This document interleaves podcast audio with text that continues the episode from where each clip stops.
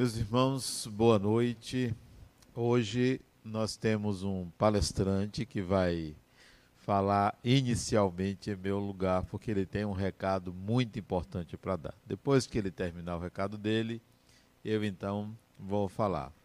Ele se chama Tiago Boni, está aqui à minha esquerda. Ele trabalhou aqui, no, aliás, ainda trabalha no GRUD e vai falar sobre a juventude espírita do Harmonia. Então, ouçamos Tiago. Agora eu pediria a ele que falasse sem máscara para que a gente pudesse vê-lo. Há um distanciamento aqui. Não precisa ele se preocupar com contaminação, não. Boa noite, meus amigos. Boa noite. Muita luz e muita paz. É, meu nome é Tiago Boni, eu integro a equipe do GRUD aqui no Centro Espírita La Harmonia, todos os sábados pela manhã. A gente atende crianças de 4 até os 14 anos, pré-adolescentes, dividido por faixas etárias. E agora nós vamos lançar o projeto da juventude, Juventude e Harmonia.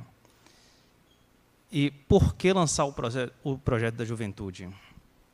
É, eu vim trazer um pouquinho aqui uma reflexão sobre juventude e espiritismo. Eu contei mais ou menos aqui por cima que hoje a gente tem uma média aqui de 40, 45 pessoas. Eu queria fazer uma pergunta sem ser muito indelicado. Quantas pessoas abaixo de 22 anos a gente tem aqui? Poderia levantar a mão? Ninguém, né? É, só, só Adenal. Ninguém. A gente não tem nenhuma pessoa abaixo de 22 anos. E aí eu te pergunto, onde estão os nossos jovens? Porque os jovens não estão aqui no centro participando junto conosco? Nós não nos importamos com eles aqui dentro? É, a gente consegue ver Adenal é alto dos seus 50 e poucos anos, e outros colaboradores da casa também mais ou menos na mesma idade, a partir dos 40, 40 e poucos anos. Daqui a 30 anos, como é que estará o centro? Como é que estará a doutrina espírita aqui na nossa cidade, no nosso país? Quem é que levará à frente esse projeto? Então, só existe, na verdade, uma forma de mantermos esse caminho que é semeando na juventude o espiritismo. Aí você pode me perguntar, mas Tiago, por que trazer o jovem ao centro? Qual a necessidade? Justamente por isso. Então, nós temos aqui dois aspectos: um aspecto para o centro e para a própria doutrina. Segundo é, Rossandro, e assim como é conhecimento popular, na França, após a geração de Kardec, não houve uma preocupação com a juventude que se vinha. Então, o movimento francês em si não aconteceu, não continuou até os dias atuais. Se eu não me engano, em 2018 foi reaberta, 17 ou 18 foi reaberta novamente a Federação Espírita Francesa. Eles estão preocupados agora em pegar escritos e tal da época de e refazer, reelaborar alguns livros de Kardec. Mas por que, que não foi à frente? Não foi à frente, principalmente porque eles não investiram tanto na juventude, não se preocuparam tanto com quem estava por vir, quem iria, quem iria levar o bastão da doutrina. Isso é uma coisa muito importante. Vários viemos aqui é, tomar passes, ouvir palestras, ouvir uma, uma palavra que possa nos alentar, seguindo a doutrina, nos entendermos como espíritos imortais. Porém, para que isso aconteça, nós precisamos manter este projeto. Certo? E para o jovem? O que é que traz o jovem aqui? Qual a necessidade do jovem de estar aqui? A necessidade do jovem em si, como diria Heráclito, Heráclito dizia que o mesmo homem não consegue entrar no mesmo rio duas vezes, porque nem o rio é o mesmo e nem o homem é o mesmo. Então, cada vez que o homem entra no rio, ele aprende alguma coisa e ele torna-se diferente, aprende alguma característica sobre o rio. O jovem, cada vez que ele aprende alguma coisa, ele torna-se um indivíduo diferente, o ser humano em si. Se começarmos a aprender aos 20, nós teremos uma trajetória evolutiva. Se nós começarmos a aprender aos 30, uma trajetória evolutiva, aos 50 outra. Então, quanto antes podemos, po possamos começar a aprender, a aprender que eu digo a praticar, a nos questionarmos certos valores que aplicamos, certos conhecimentos, certos estigmas.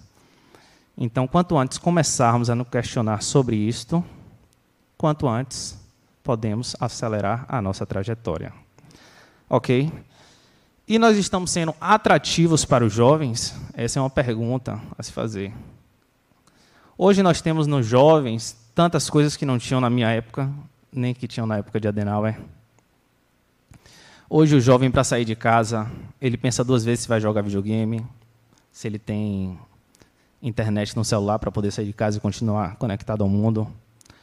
Eu costumo dizer que há 50 anos atrás, na época de meu pai era jovem mais ou menos, meu pai não tinha tanto espaço na sociedade assim enquanto jovem. Então, quando ele tinha seus 13, 15 anos, entre conversa de adultos, criança não entra. Então, a criança não tinha nem, oh, perdão, adolescente em si não tinha nem oportunidade de falar enquanto dois adultos conversavam. Era desrespeitoso. Na minha época em si, eu podia até falar, mas eu não era muito ouvido, não. Então, se meu pai falasse, final de semana a gente vai para a praia, final de semana a gente vai para a praia. Eu já podia reclamar, já podia me emburrar, mas eu ia para a praia. Hoje em dia, quando você fala para um jovem, um jovem de 13, 14, 15 anos, até você fala para o jovem, vamos viajar amanhã. E o jovem fala, não vou, e não vai mesmo. E na minha época, minha mãe se preocupava: o que, é que esse menino vai comer? Hoje em dia, a gente tem um iFood, ou outro aplicativo de comida que seja. E minha mãe se preocupava: mas se você tiver alguma emergência, tiver que sair, temos aplicativos como Uber, como 99, tem vários aplicativos de. O jovem não precisa mais saber dirigir, nem tem coisas tão caras como táxi. Dentre outros aplicativos, o jovem hoje consegue ganhar dinheiro, às vezes mais dinheiro que os pais. O jovem pode criar um aplicativo ele mesmo, como eles têm o conhecimento para isso, vender no mundo inteiro, como eu conheço alguns jovens que fazem isso e ganham muito dinheiro. Não é criar algum canal no YouTube e ficar milionários, como existem alguns que fazem, e ganham mais dinheiro que os pais. E com esse dinheiro traz liberdade. E precisamos que essa liberdade esteja aliada a valores morais, a conhecimento, não só dar liberdade pela liberdade ao jovem. Certo? Então, o, jo Perdão. o jovem hoje, ele precisa ser protagonista no que faz. O jovem ele tem o poder e ele só vai participar de alguma coisa caso ele se sinta incluído naquilo ali. Caso ele tenha um poder de decisão para entrar e influenciar o que está fazendo. E o que acontece quando a gente dá esse poder ao jovem? A gente dá esse poder de decidir, esse poder de influenciar. Nós temos algumas representatividades no mundo inteiro. Nós temos Malala, que foi Nobel da Paz aos 17 anos, conseguiu lutar, conseguiu se expressar, trazer o mundo para o mundo dela, por causa da internet e por causa de outros atributos que eram acessíveis a ela na época que ela tinha os seus 17 anos. Nós temos também uma ativista muito conhecida, Greta Thunberg, hoje uma das maiores ativistas do mundo, com 17 anos, que influencia milhões de pessoas. Então, o jovem não é mais o futuro da humanidade. O jovem é o presente da humanidade. O jovem já muda o mundo em que vivemos. Não mais esperaremos educar o jovem, evangelizar o jovem para daqui a 10, 15 anos o jovem possa estar no cargo de alguma empresa, possa estar no governo ou influenciando algum tipo de política pública. O jovem já faz isso hoje, através de suas mídias sociais, através de seus, suas redes de WhatsApp, Instagram, enfim. Tá bom? E um jovem desse, como é que você consegue atraí-lo a um centro espírita? Por quê? Porque você quer captar essa energia da juventude. Nós temos projetos aqui no Centro Espírita Harmonia, como o lar de idosos. Será que o jovem não poderia empregar sua energia fazendo gincanas com cestas básicas, adquirindo cestas básicas junto aos amigos, vaquinhas online, como está na moda, não é? Ou trazendo seus próprios amigos para conhecerem aqui os projetos. Dentre tantas outras coisas que podemos trazer o jovem para ajudar-nos a construir a doutrina, essa energia da juventude. Então nós precisamos tornar o jovem protagonista da história, porque assim ele vai querer se juntar e vai pegar todo o seu conhecimento e trazer até nós, certo? Precisamos dar espaço aos jovens, precisamos ter aqui no centro, como em todos os outros centros, isso não é uma questão do Centro Espírita Harmonia, isso não é uma questão de Salvador, de Bahia, isso é uma questão global, que não existem tantos atrativos ao jovem no centro espírita. Teve uma live semana retrasada, se não me engano, com Isabel Guimarães e outros três ou quatro jovens de centros espíritas diferentes falando sobre isso. A linguagem empregada no centro espírita não é uma linguagem jovem. O jovem chega aqui, ele não se sente incluído. O jovem não se sente incluído porque não tem palestras para jovens. O jovem não se sente incluído porque ele chega aqui e não tem outros jovens para ele conversar de vez em quando, se interagir. Então, o jovem não se sente incluído no centro espírita por vários motivos que hoje estamos tentando implementar aqui no Centro Espírita Harmonia, com toda a ajuda da direção do centro e todo o entendimento de que isso é necessário. É, hoje nós estamos aqui com um projeto do, do GRUD. O GRUD atende crianças de 4 aos 14 anos, como eu disse. É, quem não conhece o GRUD, então são por faixa etárias 4 aos 7 anos o Mirim, dos 7 aos 10 anos o G1 e dos 11 aos 14 anos o G2. E nós estamos com o projeto da juventude a partir dos 13 anos de idade, dos 13 anos até os 22, 23 anos, enquanto se entender enquanto jovem, certo? Precisamos de colaboradores também para formar a equipe. Já temos uma boa equipe, pessoas vão levar junto comigo, que sou coordenador, e Laís Garrido, minha namorada também é coordenadora. E precisamos também que vocês tragam os seus jovens, seus filhos, seus conhecidos, sobrinhos, já que vocês já não têm mais essa idade de fazer parte da juventude enquanto jovem, que provavelmente vocês conheçam alguém, um sobrinho, um filho, um filho de um amigo, e peça que venha aqui integrar, integrar a juventude, porque assim, se o centro existe hoje, se o centro consegue ofertar hoje todos os serviços que todos nós somos muito agradecidos. A gente precisa renovar essa energia. A gente precisa trazer para cá os jovens, que serão os futuros palestrantes, os futuros passistas, não é isso? Os futuros mediadores daqui, tá bom? Agradeço a todos a atenção, é, em especial a Denal Novaes, que está permitindo aqui esse tempo para que a gente possa falar um pouco sobre a juventude, sobre o espiritismo. Boa noite, fiquem com Deus, muita paz.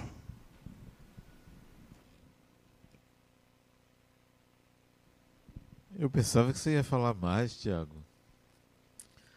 Eu vou aproveitar a fala dele para lembrar meu tempo de juventude espírita. Muitos anos, né? Tenho 65 agora, já vão mais de 40 anos que eu participei de juventude espírita. Realmente não tinha muitos atrativos é, para o jovem da minha época. Hoje o jovem tem muitos atrativos, muitas opções do que vir ao centro espírita, muito menos a assistir a uma palestra onde ele fica sentado durante uma hora ouvindo uma pessoa falar. Isso não é atrativo para o jovem. Mas é possível inovar, é possível o centro espírita proporcionar algo que ofereça ao jovem é, a oportunidade de rediscutir à sociedade, a si mesmo. Né? E Tiago é um exemplo disso, de um jovem que se interessa para que o jovem aprenda alguma coisa sobre o espiritual. Eu acho que nós temos aí um grande trabalho pela frente e eu espero que ele consiga levar adiante, né? Convidar e vai ter um evento no dia 24, 24 de outubro, né? É um sábado, sábado?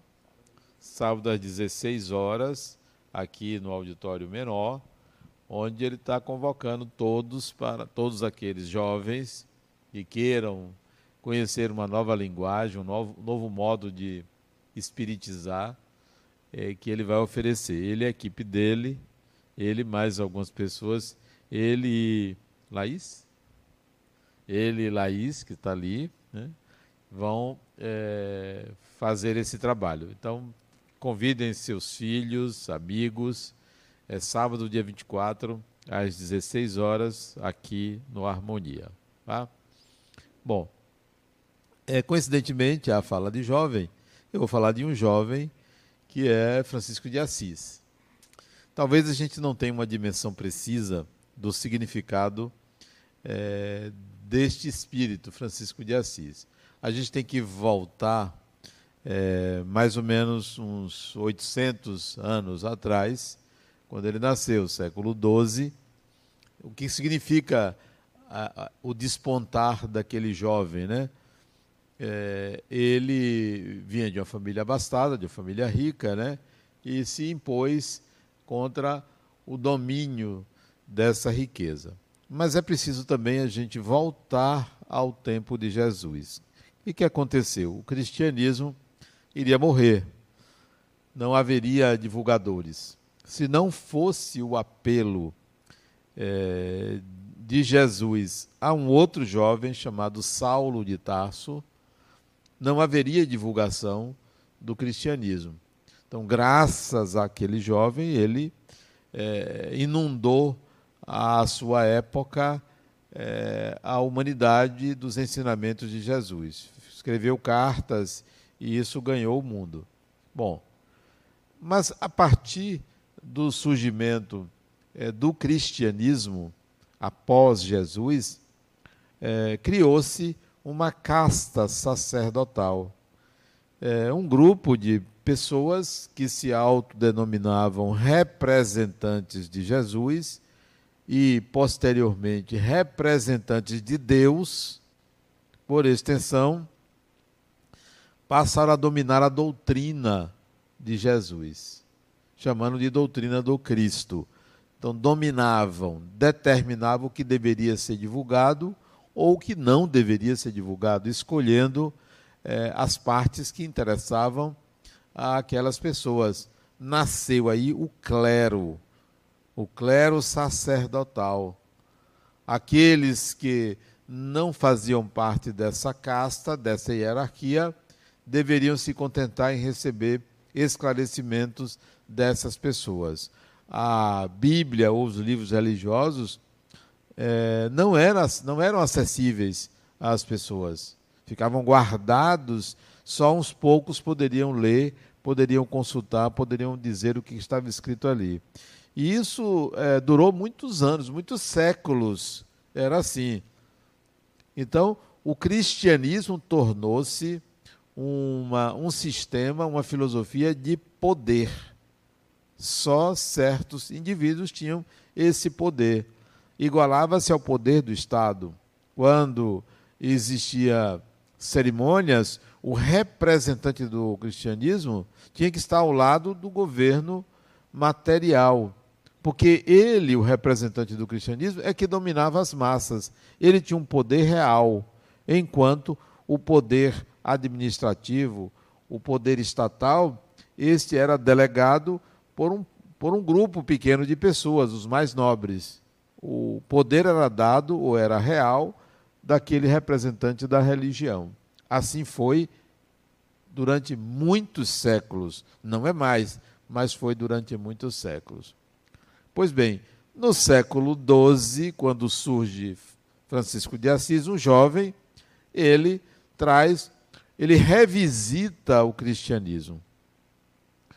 Ele apresenta o cristianismo nascente, como se ele passasse por cima de todos os sacerdotes, de todos os clérigos, de todas as ordens religiosas. Ele veio apresentar a humildade, apresentar a espiritualidade, apresentar o poder de cura, apresentar o verdadeiro cristianismo, o cristianismo nascente. É como se existisse toda uma escuridão até o século XII, do século I ao século XII, e Francisco de Assis surge como uma estrela luminosa que vem lembrar aos seguidores de Jesus que eles estavam muito distantes daquilo que é, era ou foi o início da pregação do Cristo. Porém, ele não teve o êxito esperado por ele na época, ele não foi aceito pelo clero. Ele foi perseguido, ele teve que se isolar para construir a sua igreja sem o apoio dos sacerdotes. Mais ainda, os seus próprios seguidores se insurgiram contra ele, porque não aceitavam a disciplina dele, não aceitavam o modo com, como ele pregava, o que ele pregava como vida cristã. As pessoas não aguentavam, não suportavam e teve uma dissidência muito grande. Ele teve que, teve dificuldades para é, acalmar os seus próprios seguidores. Então, ele não obteve tanto êxito como nós imaginávamos. Ele peregrinou pela Itália, chegou até aí a Roma, por ali ficou. A, a mensagem dele só, foi, só ganhou corpo depois que ele desencarnou. 40 e poucos anos ele faleceu, é que se viu o tamanho da ordem franciscana, da ordem que foi fundada com o nome dele, que pregava principalmente a humildade. Andavam descalços. Aliás, existia uma, uma, é, uma revolta da, de alguns dos seus seguidores que não queriam andar descalço, queriam andar de sandálias. Mas eles eram pedintes, eles comiam graças ao apoio popular. Eles, de fato, eram pessoas muito humildes, andavam à moda franciscana, andavam como está aqui esse quadro atrás de mim, porque a nossa casa tem Francisco de Assis como um patrono. Não é guia, é, não é mentor, é um patrono. Quer dizer, nós nos inspiramos na humildade, tanto é que todos os serviços aqui que são realizados, eles são gratuitos. Por exigência dos espíritos que trabalham conosco, os serviços são gratuitos. Bom, então, Francisco de Assis ele não teve o êxito na época dele, só foi depois. Qual foi a mensagem que ele deixou? Basicamente, a mensagem da humildade, sermos humildes, é, agirmos com generosidade, agirmos com bondade, abrirmos o coração para as pessoas. É, colocam Francisco de Assis como patrono dos animais, né? É, mas há muito pouco registro de que ele se dedicava aos animais. É, existia uma lenda à época de que ele conseguiu é, aplacar a fúria de um lobo, é, o lobo de Gúbio, lá na Itália. Mas não se sabe em que circunstância isso aconteceu. Na realidade, quando a pessoa alcança um lugar de liderança, um lugar de destaque, muito se diz sobre. É, o pensamento coletivo domina sobre a vida pessoal, sobre o individual. Então, muito se diz sobre Francisco de Assis sem se ter um conhecimento real, porque foram poucos os biógrafos. Muita gente falou dele por ouvir falar. Vocês vejam, até uma música que existe, oração para São Francisco, não foi, não foi para ele, não foi dele. Não foi ele que falou, mas a crendice popular acredita ele aquela oração. Senhor, fazer de mim um instrumento de vossa. Isso não é dele, ele nunca disse isso. Mas nós tomamos por ouvir falar como se isso fosse verdade. Então, muita coisa acreditada a ele não é verdade. Existem várias biografias é, que registram pelo menos alguma coisa é, mais perto do real. O mais perto do real é que era um jovem muito rico, foi para a guerra, lutou nas cruzadas, né, lutou, não, nem sempre foi aquela paz toda. É, é, criou um conflito interno porque ele não aceitava o pai dele, que colocou o nome dele é, em homenagem à França, Francisco, vem de França.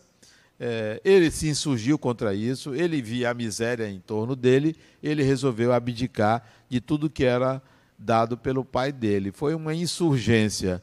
A partir daí, ele veio a se tornar um cristão como ele ficou conhecido. Porque antes ele era um cristão de lutar, de brigar, de usar arma, de ir para as cruzadas, de guerrear.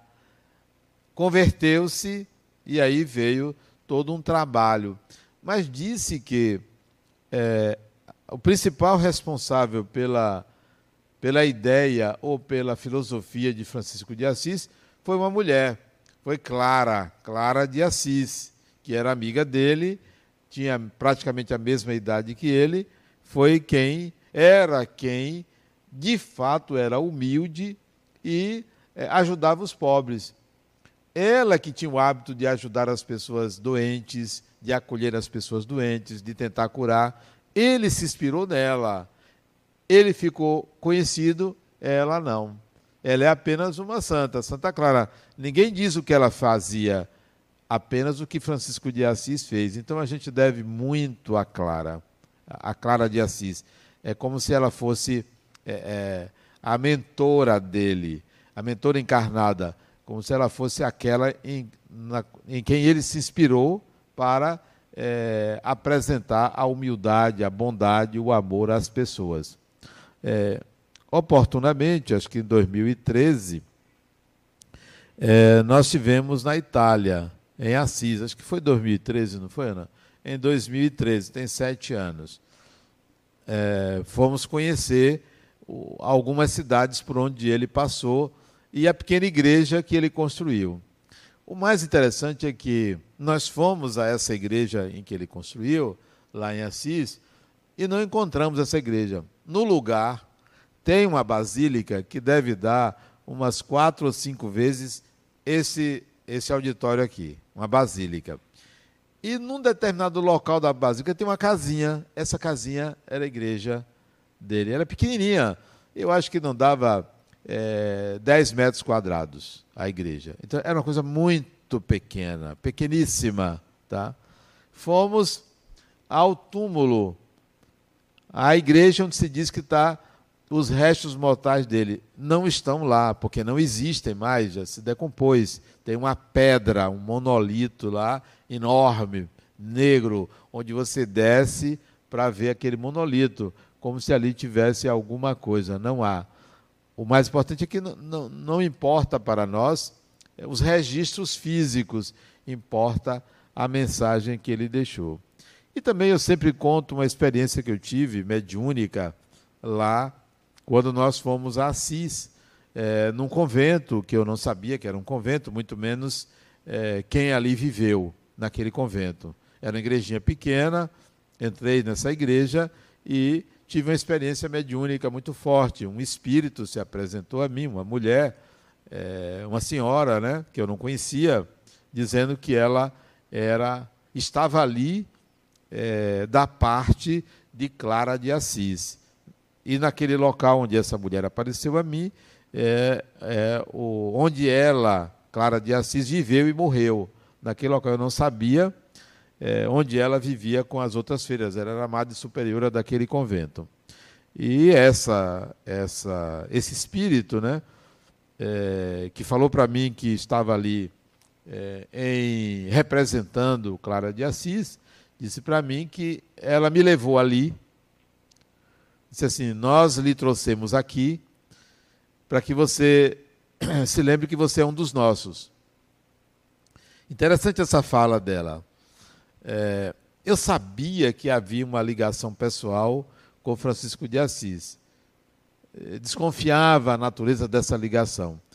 E depois eu confirmei naquele dia que a natureza da minha ligação com Francisco de Assis é que quando ele, isso já com uma certa idade, porque 40 e poucos anos é era idoso naquela época.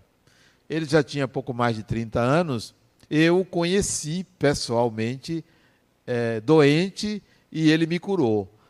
Então, essa era a minha ligação com Francisco de Assis, foi o fato de, na encarnação, já no século XIII, ele me curou. Eu era um doente, uma pessoa qualquer, um anônimo, não tinha qualquer expressão. Ali apareci e ali fui curado, fui tratado é, no, na igreja dele. Então essa essa mulher me disse: "Nós trouxemos aqui porque você é um dos nossos". E me fez lembrar e confirmar aquela relação que houve no passado. E também ela disse assim: e também para que você não esqueça de é, continuar aplicando os nossos ideais em nossa casa, se referindo aqui à Fundação La Harmonia. Né? Foi um momento é, muito, para mim, muito emocionante.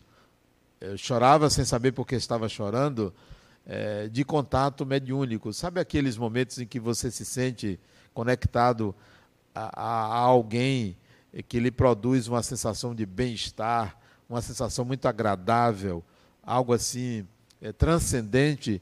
Foi aquele momento lá é, em Assis, no convento de Clara de Assis. Foi muito emocionante para mim. Eu nunca esqueço daquele momento. E foi partilhado com uma pessoa que foi Fernando Santos, que não está aqui agora, mas ele também viveu a mesma emoção que eu vivi é, lá naquele, naquele espaço. Né? Foi, foi muito agradável. E é, qual é a mensagem que eu sempre guardo de Francisco de Assis? É a mensagem de que a gente deve fazer as coisas de forma anônima, é não querer aparecer, não querer demonstrar poder, é, é, ser uma pessoa generosa, é, é, não, não estabelecer hierarquias dentro de uma instituição, é, aproximar-se aproximar das pessoas naturalmente, sem qualquer afetação, sem qualquer exclusividade. Penso que isso é a marca de Francisco de Assis. Posteriormente virou também uma, uma casta sacerdotal e hoje está muito longe dos ideais franciscanos, muito longe, né? é, nada guarda de semelhança, porque é, é, institucionalizou-se é, a religião, tornou-se algo é, é, comum e referendado por um clero. Mas nós, espíritas, conservamos a imagem de Francisco de Assis como aquele espírito que soube vivenciar a humildade característica de Jesus é, ele também curava, ele também tinha suas práticas meditativas, ele pregava como Jesus e ele deu a vida dele, é, praticamente metade da vida dele, ele deu é, para a mensagem cristã. É como se ele fosse uma carta viva, né? Uma carta viva é, do Cristo. É, ontem eu estava falando sobre isso nós somos cartas vivas, né? nós somos divulgadores, é, nós vivenciamos a mensagem cristã. É, Francisco de Assis elevou a mais profunda é, é intensidade o caráter de ser um cristão. Ele conseguiu fazer isso. Se você, vocês olharem para toda a história do cristianismo, desde é, o Cristo até os dias de hoje, eu só vou encontrar uma figura que foi maior do que Francisco de Assis, que foi Estevão, que foi logo depois de Jesus ter desencarnado, apareceu Estevão, que trouxe uma mensagem belíssima, está no livro Paulo e Estevão. Depois dele, Francisco de Assis, e eu não enxergo muita gente que tenha elevado o cristianismo à categoria como Francisco de Assis é, elevou. É, um, um, amigo meu, Djalma Margolo, ele escreveu um livro sobre Francisco de Assis, que eu também acho que é a, a biografia é, mais próxima da realidade. É um livro mediúnico chamado Reflexo do Cristo, é, que vale a pena ser lido. Não, não, é edição da Fundação La Harmonia, eu não me lembro qual foi a editora, acho que foi Minêmio Túlio, que vale a pena é, vocês lerem. É o Reflexo do Cristo, mostrando que Francisco de Assis foi realmente aquele que viveu o cristianismo.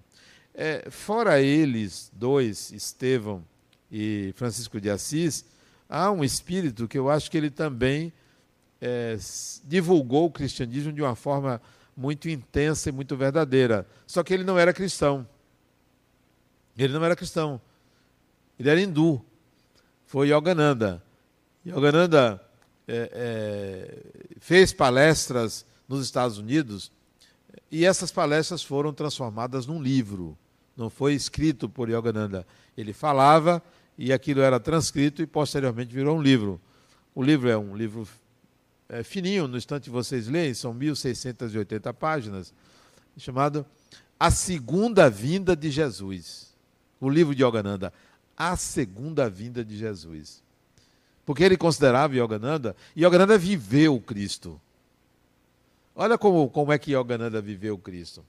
Ele foi pra, da Índia para os Estados Unidos para pregar é, a yoga dele, a pregar os ensinamentos que ele era portador. E ele foi uma qualquer luxo, ele, ele foi é, é, muito reverenciado nos Estados Unidos, porque era um homem jovem, isso foi no final, no final do século XIX, no final do século XX, era um homem jovem pregando, um indiano vestido à moda indiana, então os americanos se encantaram com Yogananda. E ele começou a pregar os ensinamentos como yogi, hinduísmo puro. Só que o americano foi se cansando. O americano é cristão. Foi se cansando, foi se cansando e é, o ashram de Yogananda foi diminuindo, diminuindo o número de pessoas, a ficar pouca gente. E ele então ficou triste e conversou com o mestre dele, desencarnado, que apareceu a ele num banco em frente a a Self Realization, que ele fundou na Califórnia, e disse: Vem cá, por que, que você está triste? Ele disse: Não, porque eu estou pregando, eu vim aqui para pregar para os Estados Unidos e as pessoas eh, não estão entendendo. Ele disse: Por que, que você não fala o que eles entendem? Por que você não fala de Jesus? Aí ele se surpreendeu: Como? Eu não sou cristão, como vou falar de Jesus? Se fale de Jesus. Aí por influência desse espírito que era o mestre dele, desencarnado, ele passou a falar de Jesus. E aí a igreja começou a crescer. A self-realization hoje tem muitos ensinamentos de Jesus que estão ali sendo disseminados. Ora, por que, que nós não pensamos assim? Por que, que você não conversa com o espírito? Por que, que a gente tem o hábito de pensar que espíritos real, são é, seres à parte da criação? Por que a gente não dialoga, não pergunta alguma coisa, não troca ideias?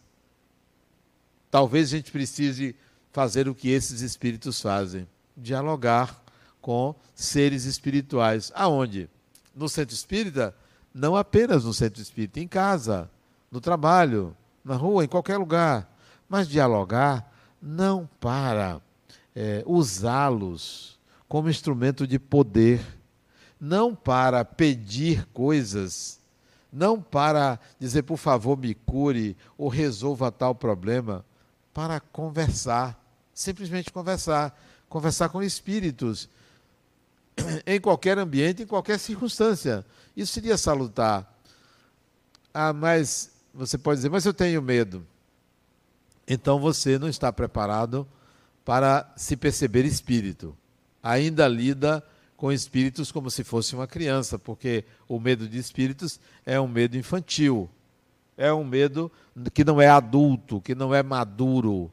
É melhor você é, é, descondicionar-se, porque é um condicionamento, e começar a entender que certas ideias que você tem são diálogos, que certos temas que você traz à sua mente são é, conversas que você está tendo com pessoas desencarnadas que convivem com você. Simplesmente pessoas. Não são mentores, não são iluminados, não são obsessores, são pessoas com as quais você pode dialogar. Francisco de Assis representa para mim esse diálogo direto com o espiritual simples, sem qualquer é, é, reverência, sem institucionalizar esse diálogo simples com a natureza, com o espiritual. Para quê? Para ter uma vida é, natural, normal. Nós não temos uma vida natural, nós temos uma vida cheia de regras, uma vida cheia de personas, uma vida cheia de máscaras, não apenas essa máscara de, de pano. Eu estava falando aqui com a Ana Carmen. Eu não reconheço a maioria das pessoas que está aqui por causa das máscaras. Mas mesmo que você retire as máscaras físicas, ficarão as máscaras psicológicas, porque vão continuar representando para estar presente no ambiente público. Quando é que a gente vai poder tirar essas outras máscaras e poder dizer assim: peraí, eu quero conversar com as pessoas sendo também uma pessoa. Eu quero conversar com um espírito sendo também um espírito. Eu não quero que nenhum espírito venha me dizer o que devo fazer. Nem quero nenhum espírito dizendo que é, vai me perturbar e eu vou ficar com medo. Sim, você, se vier para me perturbar, você acaba. Por que você quer me perturbar? Qual é o seu problema? Ficar com medo? Como? Não posso chamar a polícia, porque acho que o policial vai ficar com medo também. Diz, olha, tem um espírito aqui me perseguindo. Ele vai achar que eu estou doido. Por que a gente não dialoga com quem a gente pensa que persegue? É, isso chama-se para mim paranoia coletiva. É igual ao coronavírus. Todo mundo acha que está em tudo quanto é lugar. Tudo quanto é lugar. Não, ele está onde ele deve estar mas não está em tudo quanto é lugar. Só que você não sabe onde está, você acha que ele está em todos os lugares. Então, você se previne. É uma prevenção cautelar, mas isso vira uma paranoia. Espíritos que perseguem a gente viram uma paranoia. Você acha que só tem perseguidor. Você tem medo de pensar uma coisa que você considera negativa. Você não pode pensar uma coisa negativa. Não, porque atrai. Como assim atrai? Então, o espírito está sempre à espreita de você. Bom, eu vou ficar aqui seguindo a pessoa, porque se tiver um pensamento negativo, eu vou perturbar. O nome disso é paranoia espiritual. Não funciona assim. Espíritos não lê seus pensamentos. Pensamentos são vibrações. Pensamentos se reúnem para transformar em ideias. Ideias se associam a emoções para se transformar em imagens imagens é que são, podem ser, por alguns, captadas, mas nem todos. Mas a gente acha que tem um batalhão de perseguidores. É delírio persecutório. Não, vamos pensar como Francisco de Assis, assim, ó, a coisa é muito simples. Você não sai na rua, você não vai no shopping achando que tem alguém ali para assaltar, porque você se sente seguro. Então, espiritualmente, se sinta uma pessoa segura. Não é você ser seguro porque você é bom, não. É seguro porque você é um ser humano, filho de Deus, e não vai é, ser atacado assim, é, indistintamente, como se você tivesse ABC de uma, uma quadrilha espiritual lhe perseguindo. Não funciona assim. É, podem observar que na sua vida, se você for relatar quantos amigos você tem e quantos inimigos você tem, você tem muito mais amigos do que inimigos. Assim é espiritualmente. Você tem muito mais amigos do que inimigos. Onde está sua autoconfiança? Não, se eu for perseguido por algum espírito desencarnado, eu vou, se eu sentir que eu estou sendo perseguido, eu vou dizer, meu amigo, vem cá, não perca muito tempo comigo, não. Perca não. Mas já que você quer me perseguir, vamos para o centro. Como eu venho para o centro pelo menos duas vezes por semana, quando não três ou quatro, eu acho que o espírito fica entediado, né? Porque está ali ouvindo pregação, pregação, passe, tal. É hora da gente sair dessa paranoia de que só tem perseguidor. Só tem gente perseguindo a gente. Não, vamos dialogar, conversar, vamos é, fazer alguma coisa para naturalizar é, o contato com o espiritual. Quando vocês pensarem em Francisco de Assis, não pensem em pobreza. Pobreza franciscana. Não pense isso. Porque isto gera uma ideia de que Francisco de Assis passou uma mensagem de que todo mundo deve andar descalço, todo mundo tem que desapegar de tudo, isso, isso significa não ter uma sociedade organizada. Não. Francisco de Assis não significa pobreza, significa humildade. E humildade deve estar presente tanto nas classes sociais mais ricas quanto nas mais pobres. Humildade não guarda relação com riqueza ou com pobreza. Humildade não é você dispensar todos os seus bens e dar a todo mundo. Nem se cobre isso. Ao contrário, cada Cada ser humano deve trabalhar para a obtenção do, a obtenção do que precisa para sobreviver. Então, é, pense em Francisco de Assis como humildade, como naturalidade do contato com a vida, como simplicidade com a vida. No tempo dele, os franciscanos não trabalhavam, pediam comida nas casas, ajudavam os mais necessitados, mas para se manter ia pedir comida. Hoje nós não precisamos disso. Não é sinônimo de ser franciscano ser pedinte. Todo ser humano tem que trabalhar, todo ser humano tem que ter uma atividade laboral, é, qualquer que seja a idade. Bom, então a gente deve lembrar de Francisco de Assis como alguém que adotou a humildade, alguém que adotou a generosidade, alguém que naturalizou o contato com o espiritual. É algo natural. Não atribua poder a você ou a quem quer que seja por ter um contato maior com espíritos desencarnados. Eu já fui procurado aqui por uma pessoa que disse: não, eu vim aqui que eu quero que você me diga o meu futuro. Eu não sabia que eu tinha esse poder né, de dizer o futuro da pessoa. Se eu vou ter isso, eu vou ter aquilo. Fulano, eu, eu prevejo o seu futuro. Então qual é meu futuro? O seu futuro tem duas condições. Se você trabalhar, será bom. Se você não trabalhar, não será bom. Mas é só isso que você tem a me dizer? Você quer o quê? Eu sou Madame Beatriz, eu sou o quê? Não, não existe isso. Se alguém for prever seu futuro, está lhe contando uma mentira, porque o futuro não é uma coisa pré-determinada. O futuro é sempre algo que você constrói, que pode se modificar a qualquer tempo. Não há um futuro. O futuro é uma probabilidade. Então, é, não, não use o seu poder, não use a mediunidade para que você é, se vanglorie. O recado de Francisco de Assis é, é simplicidade no contato com o espiritual. As pessoas iam procurá-lo lá na Úmbria, doentes. O que, que ele fazia? Ele botava simplesmente a mão na cabeça da pessoa, dizendo: procure um lugar, fique ali. Só que esse botar a mão na cabeça, a pessoa interpretava como um ato de cura e se sentiu melhores. Se sentiu melhores. Não pense que curava, não, porque cura é uma coisa muito relativa. Das dez pessoas que Jesus curou, nove voltaram a ter problema físico.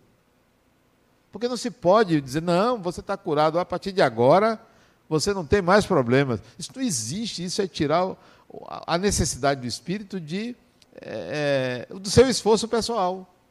Não, se um espírito curar uma doença, porque pode fazer alguma cirurgia espiritual e curar uma doença física, sabe como é que você deve se sentir? Responsável. Opa, eu recebi uma cura.